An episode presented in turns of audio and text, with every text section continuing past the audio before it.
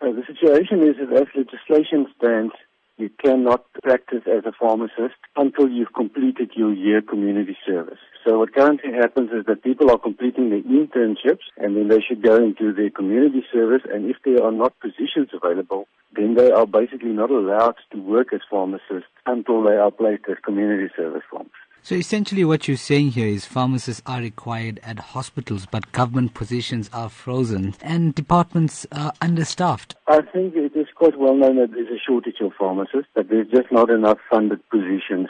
And it's, budgetary constraint, and I suppose we need to understand these, how these things work as well. But if there's a requirement for people to do community service, then provision should be made for that. or the legislation should change to allow people to work as pharmacists even if they haven't completed community.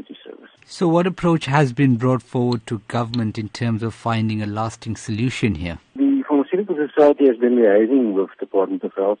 You understand that we, we at the Pharmaceutical Society are not involved in placement or community service at all.